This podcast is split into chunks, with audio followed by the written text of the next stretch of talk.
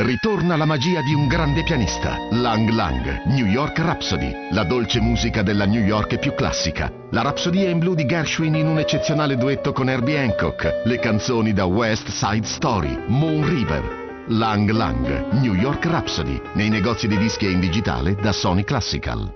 Roberta De Monticelli sembra crescente e non soltanto in Italia, da quanto abbiamo appreso, ma concentriamoci sul nostro paese dove tanti sono i movimenti che dalla, eh, dalla Valsusa del Notav alla Sicilia del Non Muos sono caratterizzati da una ferma opposizione all'idea di progetti molto diversi tra di loro, è anche sbagliato metterli tutti insieme, però eh, che testimoniano insomma, una, una, una decisione calata dall'alto per cambiare il territorio, per stravolgere le dinamiche di vite, la gente non si fida. Cresce certo. il no, non c'erano così tanti no organizzati forse rispetto alle opere, alle grandi opere, Ma, qualche anno fa direi che insomma, guardando un po' questa complessiva situazione avrei due punti, due, eh, tre forse, perché due di fatto e uno di principio.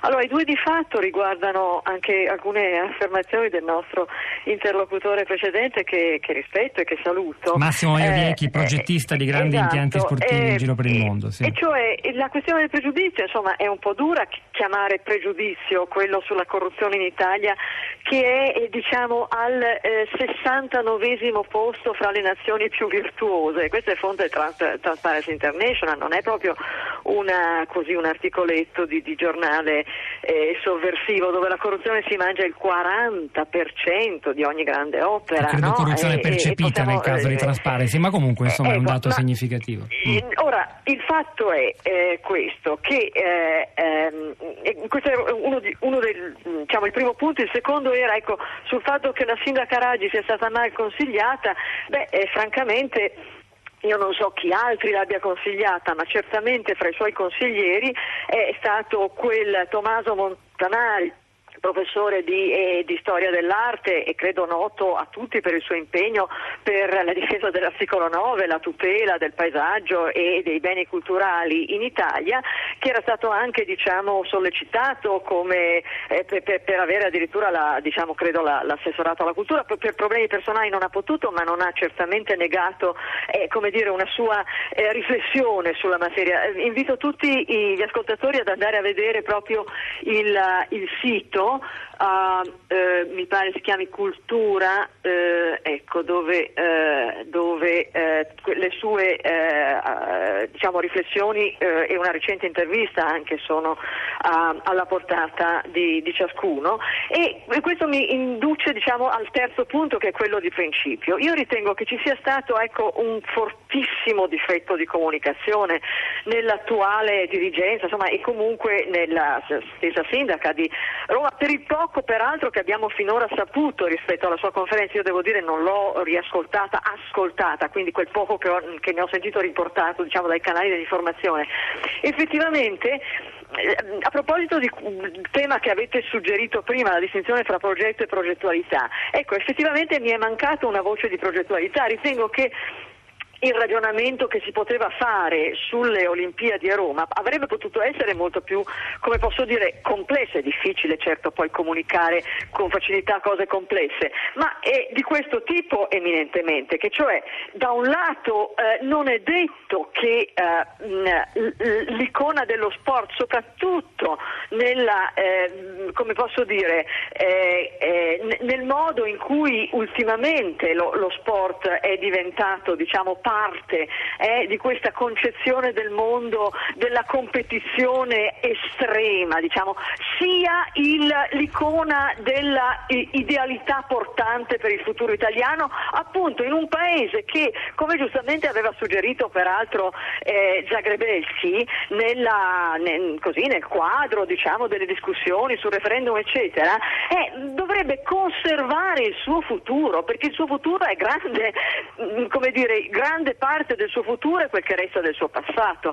Ora, eh, coniugare diciamo, un rilancio di Roma, questo sì, per quello che Roma è, con un eh, rifiuto eventuale appunto di una direzione di rilancio che non necessariamente non solo per i fatti che, ribadisco, sono incontestabili, la grande corruzione eccetera, ma forse anche di principio, forse non è quello, come posso dire, il, la novità diciamo, eh, di, sulla quale si potrebbe insistere. infatti su questo punto De Monticelli, ritorno a lei, ritorno alla filosofa. Eh, il futuro eh, ha sempre fatto un po' di paura a tutti, però sembra essercene più, de, più, che in passato. Noi ci siamo lasciati alle spalle un secolo non solo di grandi progetti, di grandi utopie più o meno realizzate con esiti disastrosi. Cito questo argomento perché l'utopia, come sanno gli ascoltatori di Radio 3, sarà un tema caro a noi e anche, tema di, anche nella prossima edizione di Materadio che inizia, eh, che inizia, domani a Matera e poi c'è un programma dedicato proprio ai 500 anni della, della pubblicazione del capolavoro di Tommaso Moro. Eh, sembrano cose lontane, troppo alte rispetto a questa vicenda romana, e invece forse no.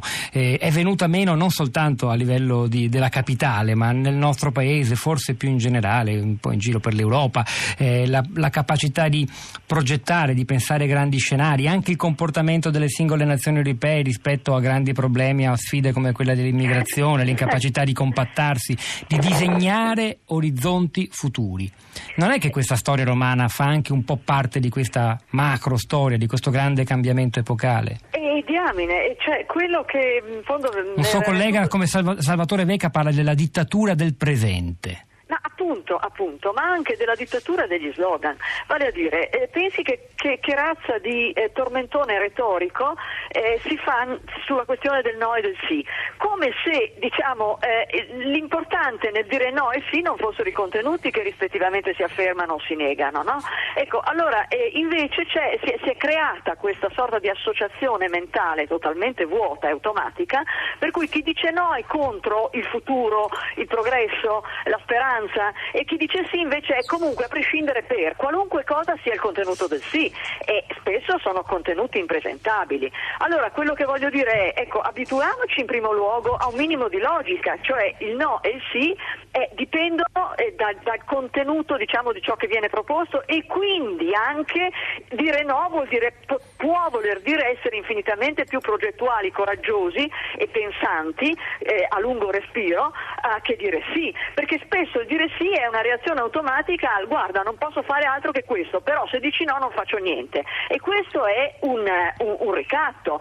Io non credo che si possa leggere nelle parole eh, di chi oggi si oppone ad alcune appunto dittatoriali imposizioni, il presente è questo e basta, diciamo, una mancanza di progettualità. Al contrario, se solo si volesse si ascoltare chi propone alternative, eh, santo cielo, a me pare che non ci sia che l'imbarazzo della scelta. Secondo lei ci sono in giro, cioè c'è ancora ed è popolare la capacità di eh, appunto disegnare scenari a lungo termine?